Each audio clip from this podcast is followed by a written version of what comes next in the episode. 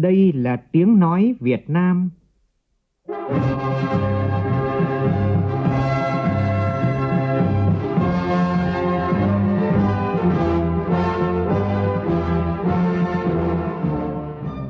là tiếng nói Việt Nam, phát thanh từ Hà Nội, thủ đô nước Cộng hòa xã hội chủ nghĩa Việt Nam.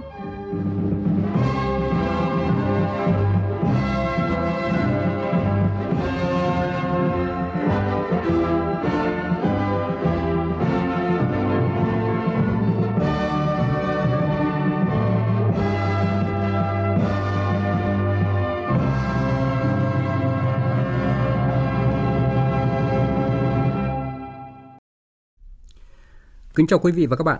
Mời quý vị và các bạn nghe chương trình Thời sự chiều của Đài Tiếng nói Việt Nam với những tin chính sau đây.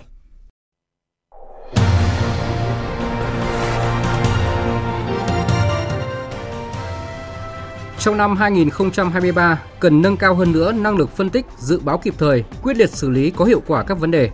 Đây là yêu cầu của Tổng Bí thư Nguyễn Phú Trọng tại hội nghị tổng kết công tác năm 2022 và triển khai nhiệm vụ năm 2023 của Chính phủ. Kỳ họp bất thường lần thứ hai Quốc hội khóa 15 khai mạc ngày mai tại Hà Nội xem xét công tác nhân sự và xây dựng luật. Bắt đầu lấy ý kiến nhân dân về dự thảo luật đất đai sửa đổi từ hôm nay đến ngày 15 tháng 3 năm nay. Thị trường chứng khoán trong nước khởi đầu năm 2023 bằng phiên tăng mạnh giúp VN Index có thêm gần 37 điểm. Việc cứu hộ bé trai 10 tuổi rơi xuống ống trụ bê tông ở Đồng Tháp gặp khó. Trong phần tin quốc tế, Ông Kevin McCarthy đối mặt với cuộc chiến khó khăn trên con đường trở thành Chủ tịch Hạ viện Mỹ, vị trí quan trọng thứ ba sau Tổng thống và Phó Tổng thống. Nghị viện châu Âu khởi động thủ tục khẩn cấp tước quyền miễn trừ hai nghị sĩ châu Âu liên quan tới vụ Phó Chủ tịch châu Âu bị bắt do nghi vấn tham nhũng.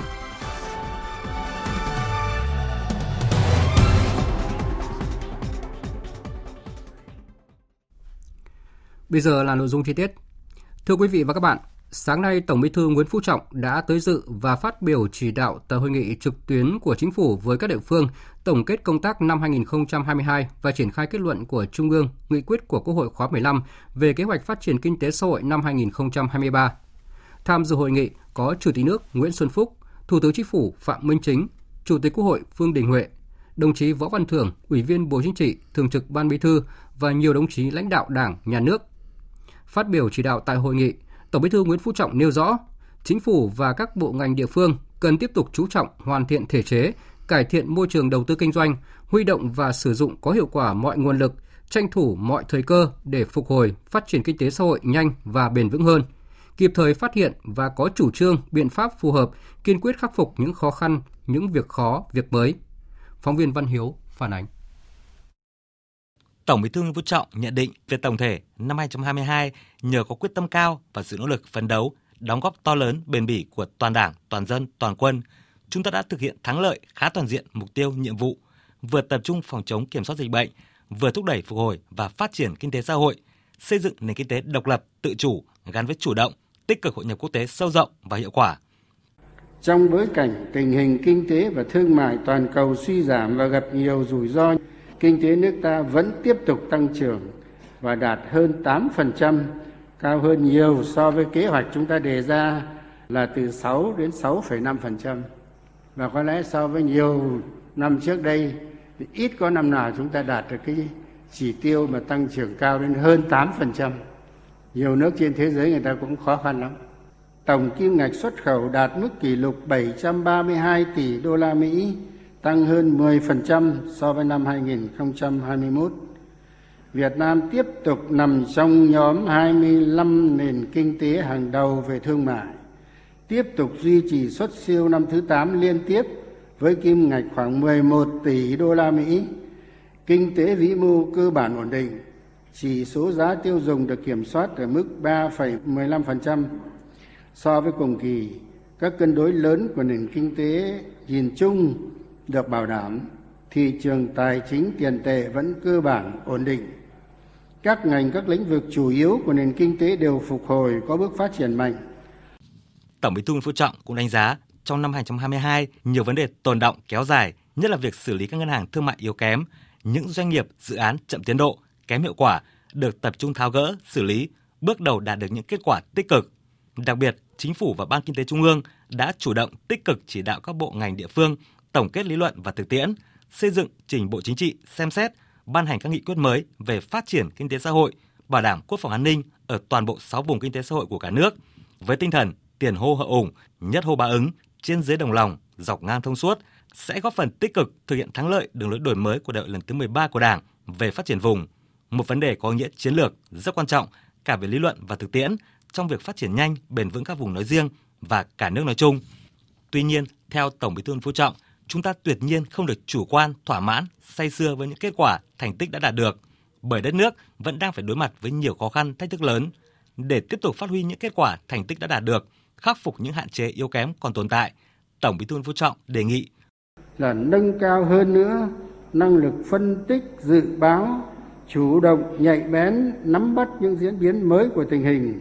kịp thời quyết liệt xử lý có hiệu quả các vấn đề việc nào làm dứt điểm việc đó không để kéo dài, gây ách tắc, lãng phí nguồn lực. Thích ứng linh hoạt với các tình huống mới phát sinh. Chú trọng hoàn thiện thể chế, cải thiện môi trường đầu tư kinh doanh, huy động và sử dụng có hiệu quả mọi nguồn lực, tranh thủ mọi thời cơ để phục hồi phát triển kinh tế xã hội nhanh và bền vững hơn. Kịp thời phát hiện và có chủ trương biện pháp phù hợp, kiên quyết khắc phục những khó khăn những việc khó việc mới nhấn mạnh năm 2023 năm thứ ba năm bản lề có ý nghĩa rất quan trọng trong việc thực hiện nghị quyết đội 13 của Đảng đồng thời phân tích rõ bối cảnh tình hình quốc tế, khu vực và trong nước. Tổng Bí thư Nguyễn Phú Trọng nêu rõ quan điểm về phát triển kinh tế. Phải chăng là chúng ta cần quán triệt thật sâu sắc hơn nữa,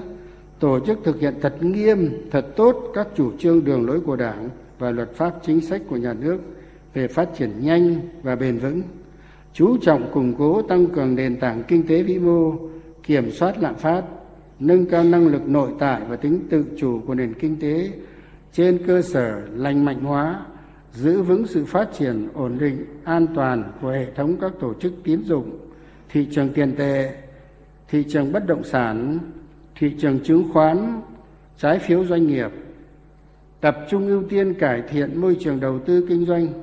giải quyết có hiệu quả những khó khăn, hạn chế, yếu kém cả trước mắt lẫn lâu dài của nền kinh tế để giữ vững đà phục hồi, tăng trưởng nhanh và bền vững thực chất hơn, tạo chuyển biến mạnh hơn trong việc thực hiện các đột phá chiến lược, cơ cấu lại nền kinh tế gắn với đổi mới mô hình tăng trưởng, nâng cao năng suất, chất lượng, hiệu quả và sức cạnh tranh của nền kinh tế, đẩy mạnh việc chuyển đổi số quốc gia, phát triển kinh tế số xã hội số kinh tế xanh kinh tế tuần hoàn vân vân gắn với việc tăng cường quản lý tài nguyên bảo vệ môi trường phòng chống thiên tai dịch bệnh ứng phó với biến đổi khí hậu. Tổng Bí thư Nguyễn Phú Trọng yêu cầu quan tâm hơn nữa đến nhiệm vụ phát triển văn hóa xã hội hài hòa và ngang tầm với phát triển kinh tế, không ngừng nâng cao đời sống vật chất và tinh thần của nhân dân, thực hiện có hiệu quả chính sách hỗ trợ người dân, người lao động, doanh nghiệp gặp khó khăn, chăm lo đời sống người có công với cách mạng, người có hoàn cảnh khó khăn, xây dựng nông thôn mới, đô thị văn minh gắn với bảo tồn, phát huy các giá trị, bản sắc văn hóa nông thôn, đô thị, giải quyết việc làm, giảm nghèo bền vững, ưu tiên bố trí nguồn lực, thực hiện các chương trình, đề án, chính sách đối với đồng bào dân tộc thiểu số và miền núi, vùng sâu, vùng xa, biên giới, hải đảo. Bên cạnh đó, cần tiếp tục củng cố, tăng cường tiềm lực quốc phòng an ninh, giữ vững ổn định chính trị, trật tự, an toàn xã hội, nâng cao hiệu quả công tác đối ngoại và hội nhập quốc tế. Tổng Bí thư Nguyễn Phú Trọng cũng đặc biệt lưu ý chính phủ cùng các bộ ngành địa phương cần tiếp tục đẩy mạnh và làm tốt hơn nữa công tác xây dựng chỉnh đốn Đảng và hệ thống chính trị, nhất là hệ thống các cơ quan lập pháp, hành pháp và tư pháp từ trung ương đến địa phương. Làm tốt hơn nữa công tác cán bộ để lựa chọn bố trí đúng những người thật sự có đức, có tài, liêm chính, tâm huyết, thật sự vì nước, vì dân vào các vị trí lãnh đạo, các bộ máy của nhà nước. Tôi nay nhấn mạnh chữ thật sự vì nước, vì dân, đừng có đóng kịch, đừng có chỉ làm những động tác giả, mà phải hết lòng, hết sức vì nước, vì dân. Kiên quyết đấu tranh loại bỏ những người vướng vào tham nhũng hư hỏng chống mọi biểu hiện chạy chức chạy quyền cục bộ ưu ái tuyển dụng người nhà người thân không đủ tiêu chuẩn phát huy dân chủ nâng cao ý thức trách nhiệm nêu gương, tinh thần phục vụ nhân dân của cán bộ, công chức, viên chức, có cơ chế chính sách để khuyến khích bảo vệ những người năng động, sáng tạo, dám nghĩ, dám làm, dám chịu trách nhiệm, nhưng mà phải siết chặt kỷ luật kỷ cương, thường xuyên kiểm tra đôn đốc, tạo chuyển biến mạnh mẽ trong việc thực thi công vụ, nâng cao đạo đức, văn hóa, tính chuyên nghiệp của cán bộ công chức viên chức kiên trì kiên quyết đấu tranh phòng chống tham nhũng tiêu cực gắn với đẩy mạnh xây dựng hoàn thiện luật pháp, cơ chế, chính sách để không thể, không dám, không muốn tham nhũng, đồng thời chấn chỉnh đấu tranh loại bỏ tư tưởng bà lùi, lo ngại rằng đấu tranh phòng chống tham nhũng tiêu cực sẽ làm cản trở sự phát triển, làm nhụt chí, làm cầm chừng, phòng thủ, che chắn, giữ an toàn trong một bộ phận nào đó cán bộ, công chức, nhất là cán bộ lãnh đạo quản lý các cấp.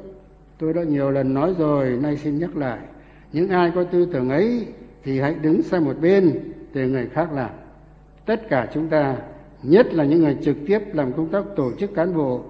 phải có tấm lòng trong sáng có con mắt tinh đời đừng nhìn gà hóa quốc.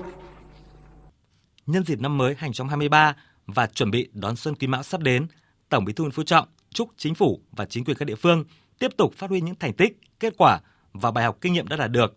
khắc phục những hạn chế, yếu kém còn tồn tại, lãnh đạo, chỉ đạo, điều hành hoạt động quyết liệt, hiệu lực, hiệu quả hơn nữa, hoàn thành trọng trách được Đảng, Nhà nước và nhân dân tin tưởng giao phó. Xin chúc năm 2023 nhất định phải đạt được nhiều thành tích và tiến bộ hơn năm 2022. Toàn đảng, toàn dân, toàn quân ta đang kỳ vọng, đang đòi hỏi, trông chờ chúng ta ở các đồng chí. Xin chúc toàn thể các đồng chí và gia đình sức khỏe, hạnh phúc và thành công mà nhất định phải thành công.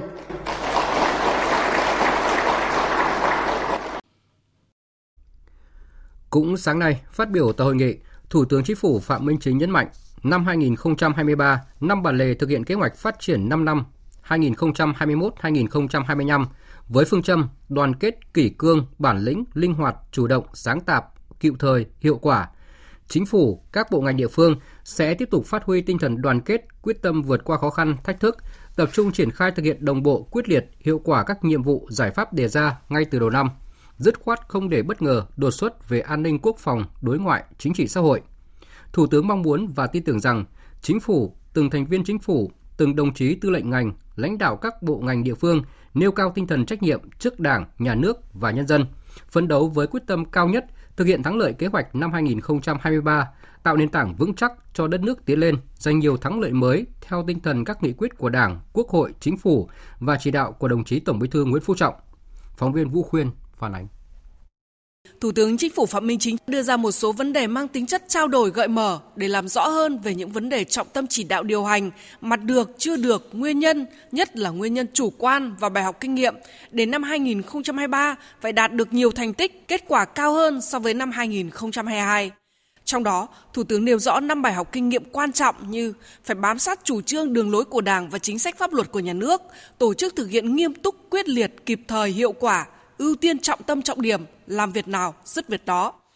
Theo dõi sát, nắm chắc tình hình thực tiễn, bình tĩnh sáng suốt, không chủ quan khi đạt kết quả, không bi quan khi gặp khó khăn thách thức, phản ứng chính sách kịp thời linh hoạt, phù hợp, hiệu quả, chủ động có phương án kịch bản chương trình kế hoạch cụ thể, thực hiện từng bước chắc chắn, bài bản, lớp lang, khoa học, hiệu quả.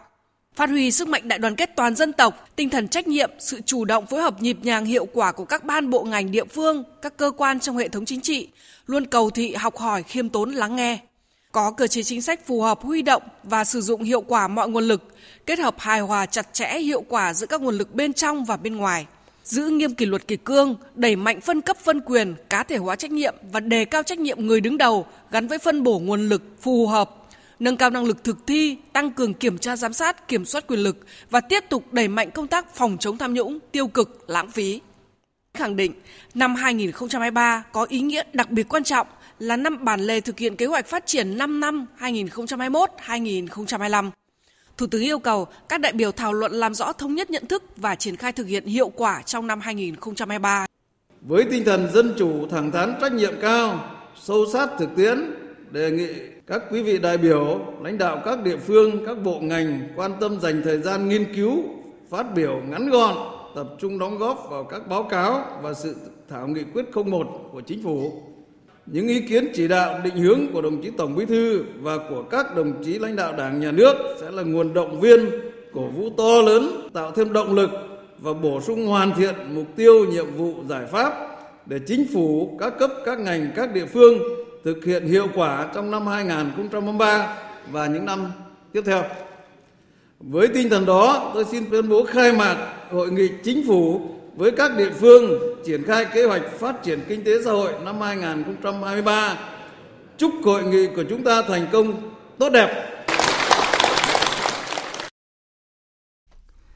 Chiều nay, hội nghị trực tuyến chính phủ với địa phương tập trung thảo luận, phân tích, đánh giá kết quả nổi bật trong phát triển kinh tế xã hội năm 2022, bàn các nhiệm vụ giải pháp chủ yếu thực hiện kế hoạch phát triển kinh tế xã hội và dự toán ngân sách nhà nước năm 2023 theo kết luận của Trung ương, nghị quyết của Quốc hội khóa 15 về kế hoạch phát triển kinh tế xã hội năm 2023.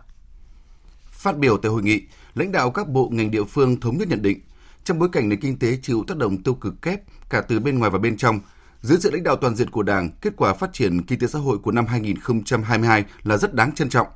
Trong đó, kinh tế phục hồi mạnh mẽ trên hầu hết các lĩnh vực, ở hầu hết các địa phương, có địa phương tăng tới hơn 20%. Kinh tế vĩ mô duy trì ổn định, lạm phát được kiểm soát, tăng trưởng phục hồi nhanh, các cân đối lớn của nền kinh tế được bảo đảm. Ông Trần Văn Hiệp, Chủ tịch Ủy ban nhân dân tỉnh Lâm Đồng và ông Phan Văn Mãi, Chủ tịch Ủy ban nhân dân thành phố Hồ Chí Minh nêu ý kiến. Tăng trưởng kinh tế GDP đạt 8,02% là mức tăng trưởng ấn tượng trong một cái điều kiện dịch bệnh rất là khó khăn thì đây chúng tôi cho rằng là một cái thành tiệu rất là lớn. Cộng đồng doanh nghiệp, đội ngũ doanh nhân, cử tri, nhân dân hoàn toàn yên tâm tin tưởng tuyệt đối vào sự lãnh đạo của Đảng, sự chỉ đạo điều hành, hoạt động hiệu lực hiệu quả của Quốc hội, của Chính phủ, Thủ tướng Chính phủ và các ban bộ ngành trung ương. Chính phủ, Thủ tướng Chính phủ đã điều hành rất tập trung, rất là quyết liệt, tháo gỡ nhiều khó khăn vướng mắt, nhất là những dự án lớn, dù việc kéo dài. Chúng tôi thấy nếu như không có sự tập trung quyết liệt này thì chắc chắn là cả cái dự án cao tốc Bắc Nam, nhà ga T3, sân bay Tân Sơn Nhất và e 3 chắc chắn là chưa thể triển khai được như trong thời gian vừa qua. Cái sự linh hoạt kịp thời điều chỉnh này có ý nghĩa rất là quan trọng. Tại hội nghị, nhiều ý kiến của các bộ ngành đã đưa ra các giải pháp để thúc đẩy phát triển kinh tế xã hội. Đặc biệt trong lĩnh vực xây dựng, Bộ trưởng Xây dựng Nguyễn Thanh Nghị đã đưa ra giải pháp đối với thị trường bất động sản, trong đó nêu rõ về giải pháp nguồn vốn tín dụng và tập trung cho phát triển nhà ở xã hội.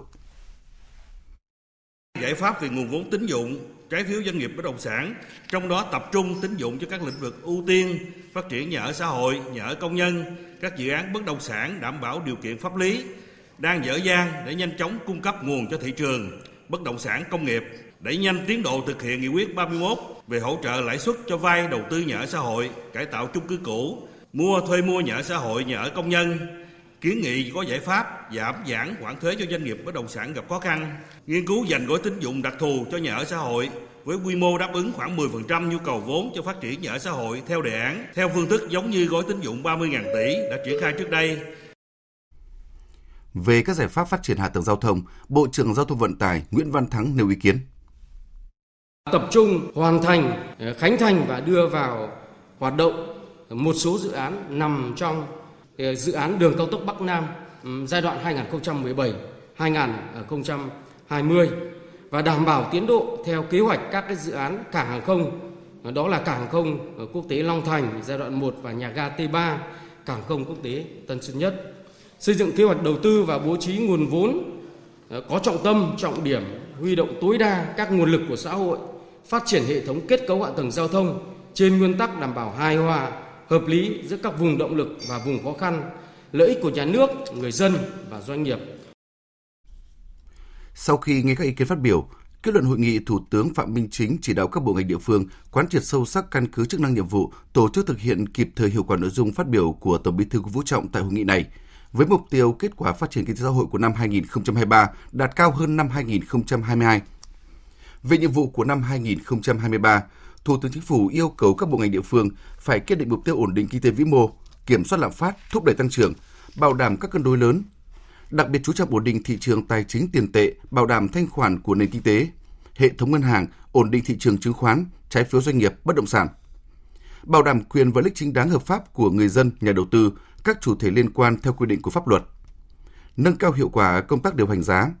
tăng cường công tác thanh tra, kiểm tra, đấu tranh với các hành vi buôn lậu, gian lận thương mại, đầu cơ tăng giá bất hợp pháp. Đẩy mạnh thực hiện thực chất hiệu quả cơ cấu lại nền kinh tế gắn với đổi mới mô hình tăng trưởng, nâng cao năng suất chất lượng hiệu quả, sức cạnh tranh, tính tự chủ, khả năng thích ứng và sức chống chịu của nền kinh tế. Thủ tướng chỉ đạo tiếp tục thực hiện chính sách tiền tệ chắc chắn, chủ động, linh hoạt, hiệu quả, phối hợp hài hòa, hợp lý, chặt chẽ với thực hiện chính sách tài khóa mở rộng có trọng tâm, trọng điểm và các chính sách khác. Ổn định thị trường ngoại hối, điều hành lãi suất, tỷ giá phù hợp. Bảo đảm cân bằng hợp lý giữa tỷ giá và lãi suất, giữa kiểm soát lạm phát với tăng trưởng kinh tế, phù hợp với tình hình thực tiễn. Bảo đảm thanh khoản, tăng trưởng tín dụng hợp lý gắn với nâng cao chất lượng tín dụng, kịp thời thao gỡ những nút thắt của dòng vốn trong nền kinh tế. Dịp này, Thủ tướng cũng đề nghị các cấp các ngành các địa phương tích cực hưởng ứng các phong trào thi đua vừa được phát động. Phong trào thi đua để mạnh phát triển kết cấu hạ tầng đồng bộ hiện đại và thực hành tiết kiệm trong lãng phí. Phong trào thi đua xuân quý mão trên các công trường xây dựng công trình giao thông. Tháng thi đua cao điểm giải ngân đầu tư công. Tết Nguyên đán Quý Mão sắp đến, Thủ tướng chỉ đạo các bộ ngành địa phương phải đảm bảo nhân dân đón Tết Quý Mão an toàn, vui tươi, lành mạnh, tiết kiệm. Thực hiện tốt việc tặng quà cho đối tượng chính sách, người có hoàn cảnh khó khăn, các hộ nghèo, hộ cận nghèo, đồng bào các địa phương bị thiệt hại do thiên tai dịch bệnh, vùng sâu, vùng xa, biên giới, hải đảo, miền núi, vùng dân tộc thiểu số. Đáp ứng đầy đủ nhu cầu đi lại tăng cao trong dịp cuối năm, bảo đảm trật tự an toàn giao thông, vệ sinh an toàn thực phẩm. Thời sự VOV, nhanh, tin cậy, hấp dẫn. Thưa quý vị và các bạn, à, chiều nay tại Hà Nội, Văn phòng Quốc hội tổ chức họp báo thông tin về kỳ họp bất thường lần thứ hai Quốc hội khóa 15. Theo đó, kỳ họp bất thường lần thứ hai sẽ họp phiên chủ bị vào chiều mai và khai mạc trọng thể vào ngày 5 tháng 1. Theo dự kiến chương trình thì Quốc hội sẽ họp tập trung trong thời gian 4 ngày. Tại kỳ họp này, Quốc hội sẽ xem xét nhiều nội dung quan trọng nhằm quyết định những vấn đề cấp bách, cần thiết, đáp ứng kịp thời yêu cầu của cuộc sống. Phóng viên Lại Hoa đưa tin. Tại kỳ họp bất thường này, Quốc hội xem xét thông qua luật khám bệnh chữa bệnh sửa đổi. Dự kiến 3 nghị quyết được thông qua, gồm nghị quyết về quy hoạch tổng thể quốc gia thời kỳ 2021-2023, tầm nhìn đến năm 2050 nghị quyết về tiếp tục thực hiện một số chính sách liên quan đến công tác phòng chống dịch COVID-19 tại nghị quyết số 30 kỳ họp bất thường thứ nhất Quốc hội khóa 15 và tiếp tục sử dụng giấy đăng ký lưu hành thuốc, nguyên liệu làm thuốc hết thời hạn hiệu lực từ ngày 1 tháng 1 năm 2023 mà chưa kịp gia hạn theo quy định của luật dược. Nghị quyết về việc bổ sung dự toán ngân sách nhà nước nguồn vốn viện trợ không hoàn lại của nước ngoài năm 2021, điều chỉnh dự toán kinh phí đảm bảo hoạt động chưa sử dụng hết năm 2021 của Tổng cục Thuế và Tổng cục Hải quan, điều chỉnh kế hoạch vốn vay lại năm 2022 của các địa phương. Quốc hội cũng xem xét công tác nhân sự đại biểu và nhân sự khác thuộc thẩm quyền của Quốc hội. Tại buổi họp báo, nhiều phóng viên báo chí quan tâm đến công tác nhân sự tại kỳ họp. Trưởng ban công tác đại biểu Nguyễn Thị Thanh cho biết, nội dung này sẽ được các đại biểu Quốc hội quyết định đưa vào chương trình tại phiên họp chủ bị chiều mai, sau đó trình Quốc hội ngay sau phiên khai mạc kỳ họp. Dự kiến sẽ có các nội dung là cho thôi làm nhiệm vụ đại biểu, à, miễn nhiệm và có bổ nhiệm à, mới. Công tác nhân sự cũng là công việc thường xuyên. Do vậy, việc chúng ta lựa chọn nhân sự để bố trí vào các vị trí hay là kịp thời thay thế các cái vị trí chúng ta cũng phải dần làm quen với cái việc diễn ra bình thường. Việc phát hiện nhân tài việc bố trí sử dụng cán bộ để đảm bảo gánh vác công việc chung của đất nước hay của từng cơ quan. Rồi cái việc thay thế kịp thời đối với những nhân sự không còn đảm bảo cũng là việc thường xuyên của đảng. Liên quan đến dự thảo khám bệnh chữa bệnh sửa đổi, Phó chủ nhiệm Ủy ban xã hội của Quốc hội Nguyễn Hoàng Mai cho biết, đến nay dự thảo luật đã tiếp thu ý kiến của đại biểu Quốc hội, chỉnh sửa, giao chính phủ quy định chi tiết việc xã hội hóa y tế, đặc biệt về tài chính trong khám bệnh chữa bệnh, dự thảo luật quy định cụ thể chuyên biệt các lĩnh vực khám bệnh chữa bệnh, không dẫn chiếu theo luật giá. Mang tính đặc thù trong khám bệnh chữa bệnh thì nó thể hiện trong việc như xác định yếu tố hình thành giá, rồi xác định cụ thể các cái chi phí trong khám bệnh chữa bệnh để hình thành cái giá, rồi à, cái nguyên tắc định giá, rồi các cái căn cứ để định giá và nữa là vấn đề thẩm quyền của cơ quan à, quản lý nhà nước trong cái việc giao Bộ Y tế là quy định cái phương pháp định giá chung. Thứ hai là thẩm quyền quyết định giá đó là với cơ sở khám bệnh chữa bệnh à, tư nhân cơ quan quản lý nhà nước đưa ra phương pháp định giá căn cứ tính giá trong cái dự án luật và cơ sở y tế tư nhân là tự quyết cái việc mà giá của cơ sở y tế tư nhân à, và đồng thời cơ sở y tế tư nhân phải thực hiện cái việc kê khai giá, công khai giá và chịu kiểm soát về giá Tại kỳ họp này, nội dung quan trọng được Quốc hội dự kiến thông qua là dự thảo nghị quyết về quy hoạch tổng thể quốc gia thời kỳ 2021-2030, tầm nhìn đến năm 2050. Theo đó, nội dung chủ yếu tập trung vào phạm vi danh giới quy hoạch, quan điểm tầm nhìn, mục tiêu phát triển, những nhiệm vụ trọng tâm thời kỳ quy hoạch, định hướng phát triển không gian kinh tế xã hội đối với các vùng động lực quốc gia, các hành lang kinh tế, các khu vực lãnh thổ cần bảo tồn, vùng hạn chế phát triển, định hướng phát triển và phân bố không gian các ngành quan trọng. Như tin đã đưa, từ hôm nay đến ngày 15 tháng 3, dự thảo luật đất đai sửa đổi được lấy ý kiến rộng rãi trong nhân dân nhằm phát huy quyền làm chủ, trí tuệ, tâm huyết của nhân dân trong việc tham gia xây dựng các dự án luật, tạo sự đồng thuận của nhân dân, thể hiện ý chí nguyện vọng của nhân dân trong việc sửa đổi luật đất đai. Ghi nhận của phóng viên Minh Long. Là một bước tiến mới để thực hiện cái vấn đề dân chủ đối với nhân dân tham gia và xây dựng luật để đảm bảo quyền lợi của tất cả công dân làm sao cho nó được công bằng. Đấy là cái quan trọng nhất. Để đến tận dân ý, thì từ phường từ xã tổ chức lấy ý kiến nhân dân rồi ủy ban nhân dân kết hợp với mặt trận kết hợp với đảng ủy lấy ý kiến về người dân để cho sâu sát để tất cả ai người ta muốn có ý kiến người ta đều đến người ta phát biểu được và sau đó thì tập hợp lên phải tổng kết đầy đủ không phải là một chốc người ta thay đổi được luật và nó dẫn đến một cái sự ổn định trong xã hội của chúng ta Quốc hội vừa rồi họ cứ đưa ra những cái này phải nói thỏa mãn với người dân. Giá của nhà đất ngày càng cao hơn. Làm thế nào để bảo đảm quyền lợi cho người dân, tháo gỡ những cái khó khăn ờ, cho dân. Góp ý về việc thu hồi đất và chính sách bồi thường, hỗ trợ tái định cư, ý kiến một số cử tri và người dân mong muốn những nội dung này cần làm rõ trong dự thảo luật đất đai sửa đổi.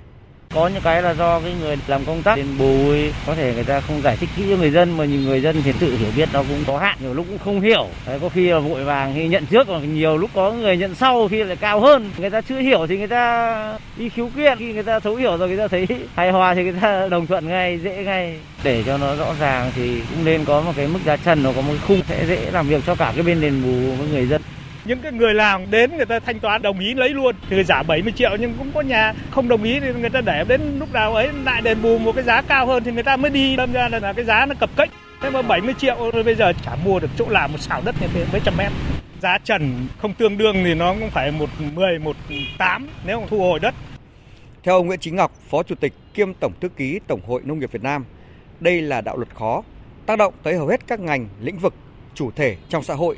Do đó, việc giám sát quá trình lấy ý kiến của người dân phải đặc biệt được coi trọng. Các dự án phải được đấu thầu một cách công khai, minh bạch để tránh cái chuyện mà đã diễn ra ở rất nhiều nơi trong thời gian vừa qua làm thiệt hại cho cả nhà nước, cho cả nhân dân dẫn đến câu chuyện là gây bức xúc trong dư luận của xã hội. Phải để người dân người ta tham gia, phải có cơ chế vừa giám sát vừa để hạn chế tất cả những cái tiêu cực có thể xảy ra trong quá trình giao đất, thu hồi đất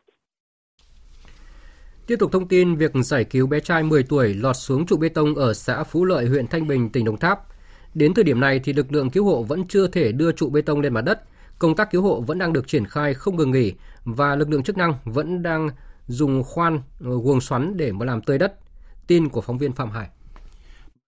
Công tác cứu hộ thì cái sinh mạng của con người là trên hết. Do đó bằng mọi cái phương án, bằng mọi cái nguồn lực chúng ta phải tập trung và quyết tâm làm thành công để cứu hộ em bé. Đây là trách nhiệm à, của chính quyền địa phương, của tất cả những cái đơn vị mà chính quyền cũng đã có cái quy động để tập trung lo nhiệm vụ này. Đây là cái trách nhiệm của chính quyền, của hệ thống phải bảo vệ người dân. Chúng ta phải quyết tâm làm và đến khi nào cứu hộ hoàn thành thì đây là cái cái tinh thần chỉ đạo quyết liệt của tất cả những người mà tham gia cứu hộ ở tại hiện trường ở tại địa phương.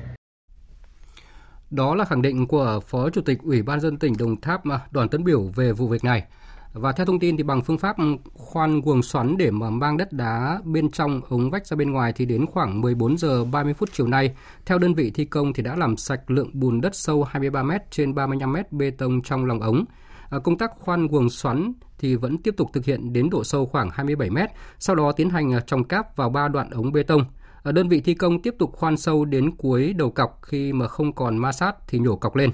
Hiện nay thì quá trình thi công đoạn còn lại đang gặp khó khăn do kết cấu đất chặt. Tuy nhiên thì đơn vị thi công vẫn giữ các nhóm tổ thực hiện xuyên đêm à, rút ngắn thời gian để mà nhanh chóng cứu hộ cháu bé. Bên cạnh đó thì đang nghiên cứu áp dụng à, phương pháp khoan xoáy nước để mà hỗ trợ cho việc cứu hộ cứu nạn được nhanh hơn. Ờ, phương tiện, máy móc, thiết bị và nhân lực thì vẫn đang đảm bảo tiến độ thi công và trong tình huống xảy ra mưa lớn thì sẽ sử dụng các biện pháp che chắn, ờ, đồng thời áp dụng ờ, thoát nước dẫn tự nhiên và sử dụng máy bơm, vân vân. Tiếp theo là các tin đáng chú ý khác diễn ra trong ngày. Sáng nay, Liên đoàn Lao động thành phố Hà Nội đã tổ chức hội nghị tổng kết phong trào công nhân, viên chức lao động và hoạt động công đoàn thủ đô năm 2022, triển khai nhiệm vụ và phát động phong trào thi đua năm nay. Tin của phóng viên Phương Thoa.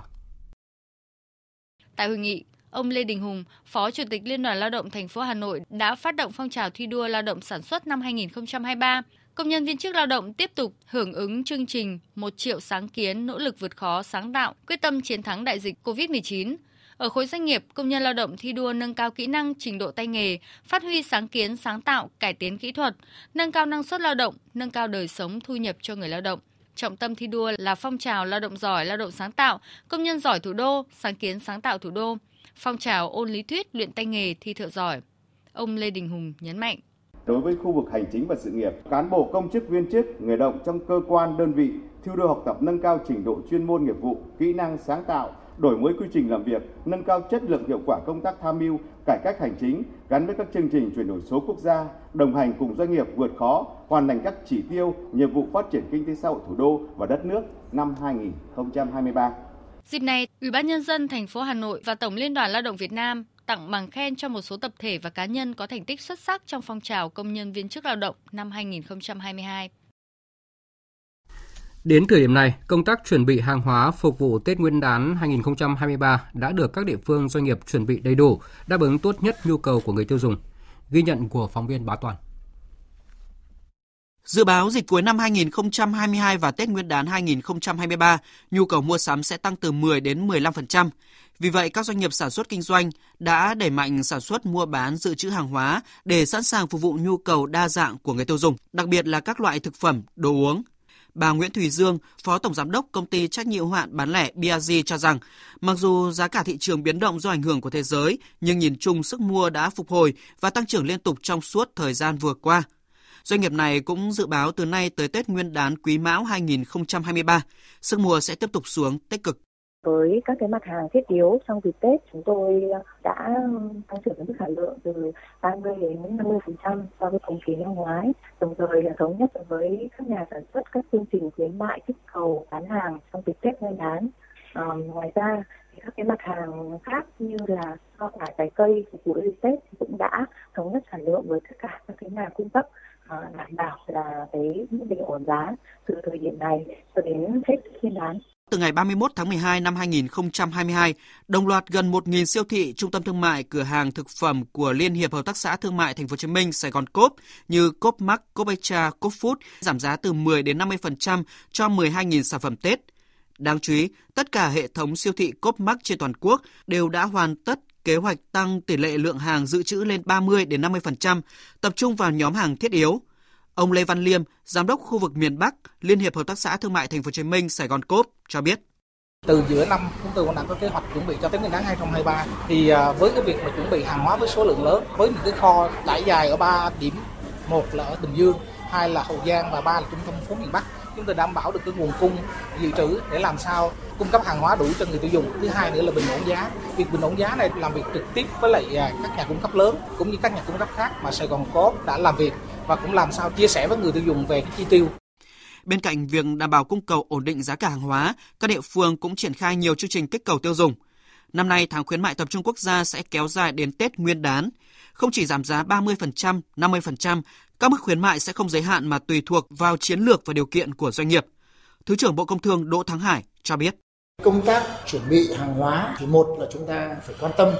đến nguồn cung và quan trọng hơn nữa đó là cái chất lượng của các cái hàng hóa và như mọi năm ấy, thì thường trước Tết thì chúng ta vẫn có những cái đoàn kiểm tra, những cái hoạt động để chúng ta đảm bảo các cái nguồn cung, đặc biệt là nguồn cung hàng hóa thiết yếu cho Tết cũng như là cái thời gian sau Tết thì năm nay thì chúng chắc chắn là cái lượng hàng thì sẽ đảm bảo và đảm bảo kể cả về chất lượng cũng như là số lượng để đáp ứng được cái nhu cầu tiêu dùng Thị trường chứng khoán trong nước đã có phiên khởi động đầu năm 2023 tích cực giúp VN Index có thêm gần 37 điểm. Chốt phiên, VN Index tăng 36,81 điểm lên hơn 1.043 điểm. HX Index tăng 7,25 điểm lên hơn 212 điểm. Upcon Index tăng 0,75 điểm lên hơn 72 điểm. Về giá trị giao dịch trên cả ba sàn đạt hơn 10.000 tỷ đồng, trong đó giá trị tương đương tại HOSS hơn 9.000 tỷ đồng. Thị trường ghi nhận top 10 cổ phiếu tác động tích cực đến chỉ số VN Index gồm BID, VCB, VIC. Riêng VN30 có 4 cổ phiếu tăng trần, còn lại ghi nhận sắc xanh bao trùm đến mức đến 7%, qua đó trở thành điểm sáng lan tỏa sắc xanh tích cực trên thị trường. Sắc xanh lan tỏa đến khắp ngành hàng và các lớp cổ phiếu khác như năng lượng, hàng hóa, cảng biển, thủy sản, dệt may hay bảo hiểm, từ đó giúp cho thị trường giao dịch thăng hoa trong phiên hôm nay. Trước đó sáng nay, tại lễ đánh cồng khai trương giao dịch chứng khoán đầu năm 2023 do Bộ Tài chính, Thứ trưởng Bộ Tài chính Nguyễn Đức Chi nhận định, năm 2023, chứng khoán Việt Nam sẽ trở lại mạnh mẽ, phát triển cả về quy mô và chất lượng, tiếp tục là kênh huy động vốn hiệu quả cho nền kinh tế và là công cụ quản lý vĩ mô hiệu quả của chính phủ. Từ 15 giờ chiều nay, giá xăng dầu tăng nhẹ theo chu kỳ. Theo đó thì xăng E5 RON 92 tăng 330 đồng một lít, có mức giá bán là 21.350 đồng một lít. Giá xăng RON 95 giá bán là 22.150 đồng một lít. Giá dầu diesel giữ nguyên, giá bán là 22.150 đồng một lít. Hôm nay, cửa khẩu Bắc Luân 2, thành phố Móng Cái, tỉnh Quảng Ninh chính thức mở cửa thông quan xuất nhập khẩu. Trước đó, lực lượng chức năng phía Việt Nam và Trung Quốc đã làm thủ tục thông quan hẹn trước cho hàng chục phương tiện xuất nhập khẩu hàng hóa qua cửa khẩu này. Để đảm bảo an toàn cho người và phương tiện, hàng hóa lưu thông, Ban Quản lý cửa khẩu quốc tế Móng Cái tiếp tục phối hợp với các ngành, khối cửa khẩu thực hiện nghiêm các quy định phòng chống dịch COVID-19, bảo đảm vùng xanh an toàn tại cửa khẩu cầu Bắc Luân 2 và lối mở cầu phao tạm km 3 4 Hải Yên. Trong hai ngày đầu năm mới 2023, đã có gần 4.000 tấn hàng hóa được xuất nhập khẩu qua lối mở cầu phao tạm km 3 4 Hải Yên Móng Cái. Trong đó chủ yếu là hàng hóa xuất khẩu. Hàng xuất khẩu chủ yếu là bột sắn, hàng khô, hải sản đông lạnh, hải sản tươi sống, hoa quả và hàng hóa nhập khẩu chủ yếu là vải và các loại hàng tạp hóa. Chiều nay tại Hà Nội, Bệnh viện Phụ sản Trung ương đã công bố lần đầu nuôi dưỡng thành công trẻ sinh non 500 gram người nước ngoài ở tuổi thai 25 tuần tuổi. Phóng viên Văn Hải thông tin chi tiết. Bố của cháu bé là người Canada, còn mẹ là người gốc Việt nhưng sinh ra và lớn lên tại Canada. Người mẹ 34 tuổi từng 3 lần thai chết lưu đều ở thời điểm từ 20 đến 22 tuần do bị tiền sản giật. Lần này, khi thai nhi được 12 tuần, sản phụ về Việt Nam điều trị chứng tăng huyết áp tại Bệnh viện Đại học Y Hà Nội và theo dõi thai tại Bệnh viện Vinmec. Khi thai được 24 tuần, sản phụ phải vào Bệnh viện Phụ sản Trung ương vì có dấu hiệu tiền sản giật và tiên lượng rất khó cứu sống thai nhi. Phó giáo sư tiến sĩ Trần Danh Cường, Giám đốc Bệnh viện Phụ sản Trung ương cho biết, các thầy thuốc đã cố gắng hết sức và phép màu đã đến khi cả hai mẹ con sản phụ vượt qua giai đoạn khó khăn nhất. Chúng ta đều biết rằng thì là cái khả năng sống của em bé sẽ tăng lên 3% mỗi một ngày nằm trong bụng mẹ. Cho nên giữ một ngày trong bụng mẹ thì cái khả năng sống bên ngoài rất tốt. Còn đối với à, những cái trường hợp mà tiền sản giật hoặc là những bệnh lý của mẹ thì cái chiến lược của xử trí là đầu tiên là phải ưu tiên tính mạng của mẹ. Cái thứ hai nữa là ưu tiên đến con và chọn thời điểm lấy thai. Trước 28 tuần người ta gọi là cực kỳ non tháng. Cái này là nguy cơ cho cả mẹ, nguy cơ cho cả con nên buộc phải lấy thai. Bé trai ra đời chỉ nặng 5 lạng, được cho ăn bằng sữa mẹ qua đường tiêu hóa ngay từ ngày đầu, đồng thời được nuôi dưỡng tĩnh mạch, siêu âm tim, siêu âm hệ thần kinh qua thóp và theo dõi định kỳ. Tiến sĩ bác sĩ Lê Minh Trác, Giám đốc Trung tâm Sơ sinh Bệnh viện Phụ sản Trung ương khẳng định, việc cho ăn sớm và massage cho bé là yếu tố quan trọng để cháu bé phát triển. Những ngày đầu tiên ấy thì chúng tôi chỉ cho ăn một bữa là nửa ml, tức là nửa ml nó khoảng độ chục giọt sau đó ngày thứ hai nếu mà được thì mới tăng lên là 1 ml ngày phải 16 bữa đấy là nó rất cầu kỳ như thế cháu này đến ngày thứ 12 thì ăn được khoảng độ 9 đến 10 ml một bữa. Còn về massage ấy, một ngày có thể làm từ 1 đến 2 lần và một lần thì cũng chỉ làm từ 15 đến 30 phút. Còn đâu phải tôn trọng cái giấc ngủ của đứa trẻ. Từ chỗ rất chậm phát triển trong tử cung, suy dinh dưỡng, suy thai mãn tính, đến nay em bé đã có phản xạ bú tốt, biết cười tự phát, không có dấu hiệu nào bất thường và đã nặng khoảng 2 kg. Mẹ của cháu bé cho hay, người nhà ở Hải Phòng từng có con nhỏ sinh non nhẹ cân được Bệnh viện Phụ sản Trung ương nuôi dưỡng thành công, nên chị đã tin tưởng về Việt Nam điều trị sinh con và sự lựa chọn đó giờ đây là đúng đắn. Tôi cảm ơn tất cả Bệnh viện Phụ sản Trung ương Hà Nội, cả nhà có ngày hôm nay ạ. Thêm một trường hợp sinh non nhẹ cân được nuôi dưỡng thành công, Bệnh viện Phụ sản Trung ương cho biết thời gian tới sẽ tiến hành những nghiên cứu bài bản để chứng minh hiệu quả của việc massage và cho trẻ ăn sớm bằng sữa mẹ. Tiếp tục chương trình thời sự chiều nay sẽ là một số thông tin về thời tiết. Thưa quý vị, miền Bắc tiếp tục rét đậm rét hại, trong khi đó đáng chú ý tại một số tỉnh miền Trung và Tây Nguyên nằm trong cảnh báo mưa lớn. Cụ thể, đêm nay và ngày mai ở khu vực Quảng Bình đến Khánh Hòa sẽ có mưa rào và có nơi có rông, cục bộ có mưa to trên 50 mm. Sau đó từ ngày mùng 5 đến mùng 7 tháng 1, ở khu vực Thừa Thiên Huế đến Khánh Hòa sẽ có mưa vừa mưa to, có nơi mưa rất to và rông, với lượng mưa phổ biến từ 100 đến 300 mm, có nơi trên 400 mm trên đợt. Khu vực Quảng Trị, Ninh Thuận, phía đông Tây Nguyên có mưa vừa mưa to, có nơi mưa rất to và rông, với lượng mưa phổ biến từ 50 đến 150 mm, có nơi trên 200 mm trên đợt. Cảnh báo cấp độ rủi ro thiên tai do mưa lớn là cấp 1. Còn trên biển, trong 24 giờ tới ở khu vực Bắc, giữa và Nam Biển Đông, bao gồm vùng biển của đảo Hoàng Sa và vùng biển phía Tây của đảo Trường Sa, vùng biển từ Quảng Ngãi đến Cà Mau, có gió Đông Bắc mạnh cấp 6, giật cấp 7, cấp 8, biển động mạnh. Toàn bộ tàu thuyền và các hoạt động khác tại các vùng biển trên đều có nguy cơ cao chịu tác động của gió mạnh, sóng lớn và mưa rông. Mời quý vị và các bạn nghe tiếp chương trình với phần tin thế giới. Chiều nay, theo giờ địa phương, Hạ viện Mỹ sẽ bầu chức danh chủ tịch, vị trí quan trọng thứ ba sau Tổng thống và Phó Tổng thống. Vốn dĩ đây sẽ là một quá trình mang tính thủ tục khi Đảng Cộng Hòa đã nắm quyền kiểm soát Hạ viện và ông Kevin McCarthy được chọn làm lãnh đạo của Đảng. Tuy nhiên, việc một số thành viên Đảng Cộng Hòa lên tiếng không ủng hộ ông McCarthy ờ, khi cuộc bỏ phiếu bầu Chủ tịch Hạ viện lần này trở nên khó đoán định. Tổng hợp của biên tập viên Hạnh Phúc. Tôi tự hào thông báo rằng kỳ nguyên nắm quyền của Đảng Dân Chủ ở Washington đã kết thúc. Người dân Mỹ có tiếng nói trong chính phủ của họ và đội ngũ lãnh đạo mới của Đảng Cộng Hòa đã sẵn sàng làm việc để đưa nước Mỹ trở lại con đường đúng đắn. Đó là những tuyên bố của hạ nghị sĩ Đảng Cộng hòa Kevin McCarthy, người được chọn làm lãnh đạo Đảng Cộng hòa ở Hạ viện trong cuộc bỏ phiếu kín hôm 15 tháng 11, sau khi đánh bại đối thủ Andy Biggs, thành viên nhóm Freedom Caucus.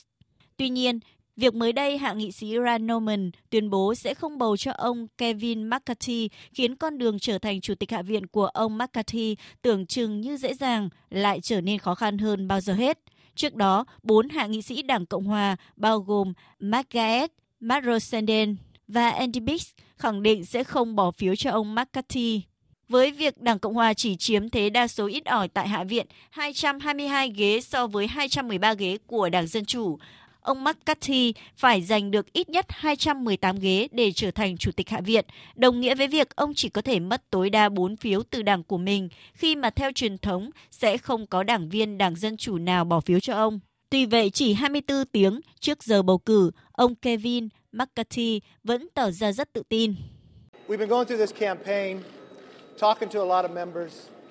Tôi sẽ tiếp tục với tư cách là người lãnh đạo đa số, một điều tôi nhận thấy khi nói chuyện với mọi người, nếu chúng ta đoàn kết và mạnh mẽ, chúng ta cần một gương mặt mới ở Hạ viện để làm điều đó. Tôi cảm thấy hài lòng về điều này. Chúng ta đã chiến đấu hết mình để giành được đa số và xoay chuyển đất nước này. Đây sẽ là bước đi.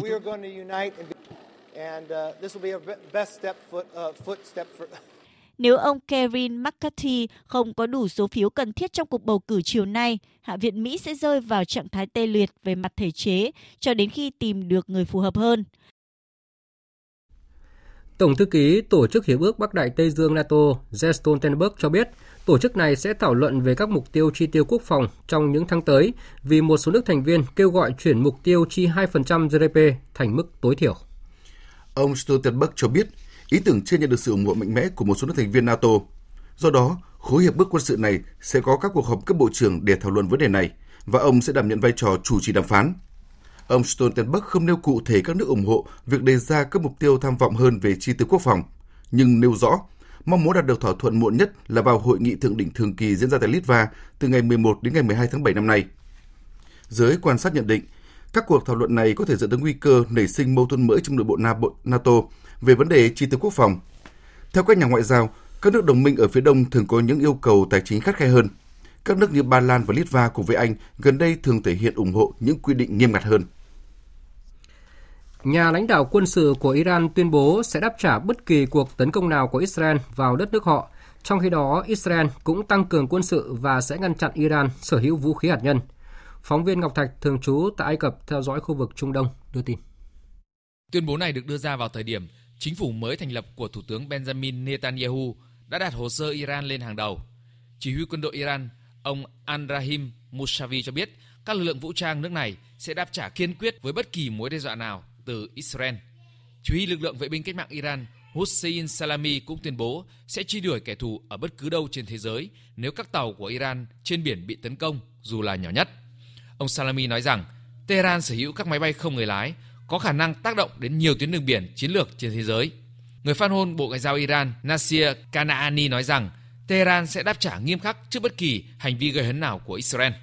Trước đó, Thủ tướng Israel Benjamin Netanyahu đã đặt ra ba mục tiêu cho chính phủ mới, trong đó ngăn chặn Iran sở hữu vũ khí hạt nhân. Bộ Quốc phòng Israel cũng mới yêu cầu tăng ngân sách để chuẩn bị cho một cuộc tấn công có thể xảy ra với Iran. Tham mưu trưởng quân đội Israel Aviv Kochavi nói rằng các lực lượng quân sự nước này đã cải thiện khả năng sẵn sàng tấn công các mục tiêu hạt nhân của Iran, nhấn mạnh rằng mức độ chuẩn bị cho một chiến dịch chống lại Iran đã được cải thiện đáng kể. Nghị viện châu Âu đã khởi động thủ tục khẩn cấp tước quyền miễn trừ truy tố đối với hai nghị sĩ châu Âu có liên quan đến vụ việc Phó Chủ tịch châu Âu Eva Kaili bị bắt do nghi vấn tham nhũng. Phóng viên Mạnh Hà, thường trú tại Pháp, thông tin. Hai nghị sĩ châu Âu bị đề nghị tước quyền miễn trừ truy tố là các ông Andrea Cozzolino, người Italia và ông Mark Tarabella, người Bỉ. Cả hai đều thuộc Liên đảng châu Âu, Xã hội và Dân chủ châu Âu và bị Viện Công tố Bỉ đề nghị tước quyền miễn trừ truy tố vì có dính líu đến vụ việc của bà Eva Kali, nguyên phó chủ tịch Nghị viện châu Âu đã bị bãi nhiễm và bắt giam cách đây gần một tháng do nhận hối lộ một số tiền lớn nhằm tác động đến các chính sách của Nghị viện châu Âu theo hướng mang lại lợi ích cho một quốc gia Trung Đông. Cảnh sát Bỉ và Italia cũng đã tiến hành khoảng 20 cuộc khám xét tại nhà riêng của nhiều nghị sĩ, cựu nghị sĩ châu Âu và các trợ lý, trong đó có nơi ở của hai nhân vật nói trên. Trong bài đăng trên trang Twitter cá nhân, Chủ tịch Nghị viện châu Âu bà Roberta Metsola khẳng định sẽ không có quyền miễn trừ cho bất cứ nghị sĩ nào. Các thủ tục tước quyền miễn trừ truy tố sẽ chính thức được gửi đến các nghị sĩ châu Âu vào ngày 16 tháng 1 tới, sau đó sẽ được Ủy ban Tư pháp của Nghị viện châu Âu xem xét trước khi được đưa ra biểu quyết tại phiên họp toàn thể sau đó. Các đảng Dân Chủ Xã hội của Bỉ và Italia cũng đã lần lượt đình chỉ tư cách đảng viên của hai ông Andrea Cozzolino và ông Mattarella ngay sau khi vụ việc đang gây rung động châu Âu kể từ nhiều tuần qua được công bố. Nhân vật được cho là có chức vụ cao nhất trong vụ án là bà Eva Kaili cũng đã bị bãi miễn chức Phó Chủ tịch Nghị viện châu Âu hôm 13 tháng 12 vừa qua và cũng không được hưởng các quyền miễn trừ do có các bằng chứng phạm tội rõ ràng. Cảnh sát Bỉ cũng đã thu tổng cộng 1,5 triệu euro tiền mặt tại nhà riêng của bà Eva Kaili và ông Pierre Antonio Panzeri, cũng là một cựu nghị sĩ châu Âu người Italia. Cơ quan tư pháp Bỉ hiện đang tập trung điều tra các hoạt động tài trợ núp bóng vận động hành lang để rửa tiền và đưa hối lộ của một quốc gia Trung Đông nhằm nhận được các quyết định có lợi từ các nghị sĩ châu Âu. Thành phố Hàng Châu, tỉnh Chiết Giang của Trung Quốc đã phát hiện các nhánh tiến hóa Omicron XBB và BQ.1, một chủng virus COVID-19 đang lan truyền mạnh tại các nước châu Âu và châu Mỹ trong những người nhập cảnh. Phóng viên Tuấn Đạt thường trú tại Bắc Kinh, Trung Quốc đưa tin. Theo Nhật báo Hàng Châu, quá trình theo dõi, giám sát các chủng virus cho thấy chủng virus corona được phát hiện trong các ca bệnh địa phương ở Hàng Châu trong tuần qua đều là chủng đột biến Omicron BA.5.2 và BF.7, trong đó BA.5.2 chiếm hơn 54% và BF.7 chiếm gần 46%. Đồng thời, các dòng virus nhánh tiến hóa khác như Omicron, XBB, BQ.1, BQ.1.19 cũng đã được phát hiện trong số những người nhập cảnh trong vòng quản lý khép kín Chủng XBB và BQ.1 đã trở thành chủng gây dịch bệnh chủ yếu ở một số nước châu Âu và châu Mỹ. Biểu hiện chủ yếu là mức độ lây truyền mạnh và khả năng chống miễn dịch. Tuy nhiên, dữ liệu cũng cho thấy độc lực của nó không khác biệt nhiều so với các chủng trước đây và tỷ lệ bệnh nặng cũng như tử vong không gia tăng ở các quốc gia mà XBB và BQ.1 đang hoành hành. Vừa rồi là phần tin thời sự quốc tế. Tiếp tục chương trình thời sự chiều nay là trang tin thể thao.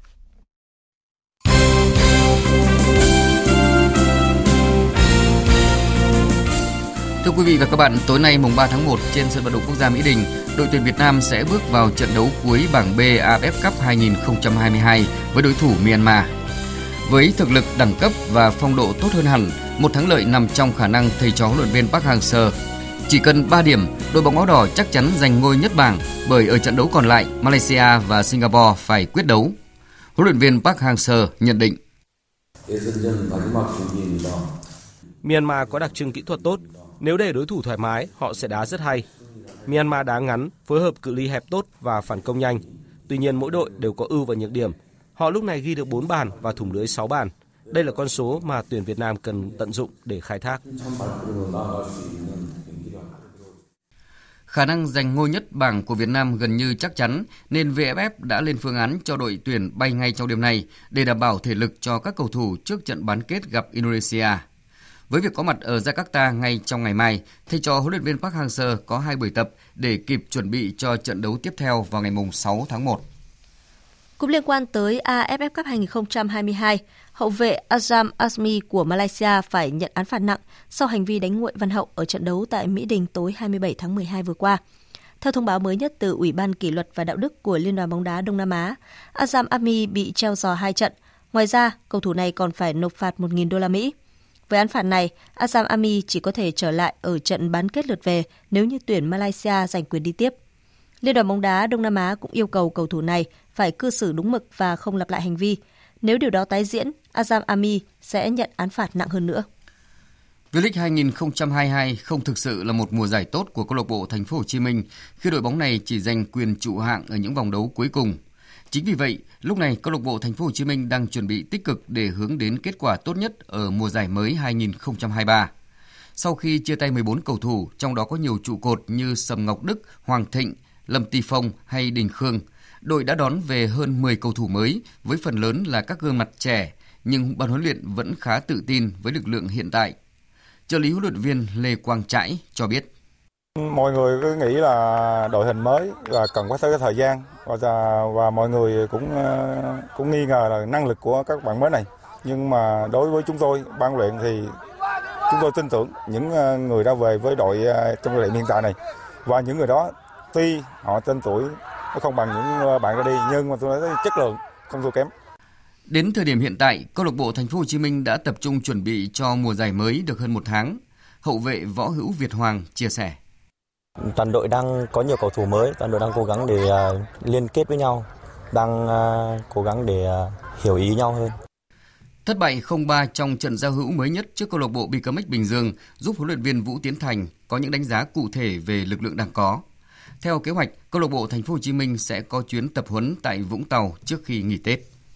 Sau 15 năm gắn bó, tiền đạo Nguyễn Văn Toàn chính thức rời Hoàng Anh Gia Lai để tìm bến đỗ mới. Trước Văn Toàn, các cầu thủ khóa 1 của đội bóng phố núi như Công Phượng, Xuân Trường, Văn Thanh và Hồng Duy cũng rời đội bóng. Hiện tại, tương lai của Văn Toàn vẫn chưa được chốt. Theo Bầu Đức tiết lộ, tiền đạo quê Hải Dương đang đàm phán với một câu lạc bộ nước ngoài nhưng chưa chốt xong hợp đồng.